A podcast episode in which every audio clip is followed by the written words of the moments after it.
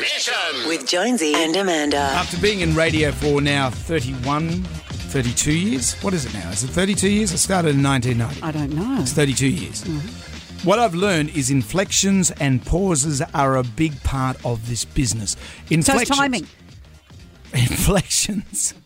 Inflections are very important. Hmm. A lot of people are doing podcasts now. I don't know if you noticed. Everyone does a podcast. Even Mrs. Kafoop's up the shops. Mm-hmm. I was on her podcast has a- yesterday. what was she talking about? Just What's been going on at the shops? pauses and inflections. A- And th- th- these are an important thing to put into your, your podcast. But then sometimes you don't have time to put the appropriate pause or inflection in. And this happens to all of us. Happens to me, happens to you, happens to our good mate Davina Smith on Channel 9 yesterday. I love this bulletin.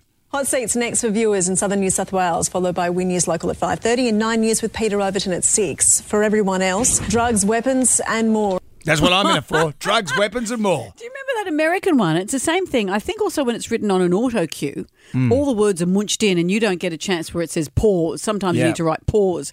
Remember this guy? Good evening. I'm Ken Bastida. Dana is off tonight. He was murdered and then set on fire while celebrating his birthday. I forgot about. Oh, can I have that again? That is so good.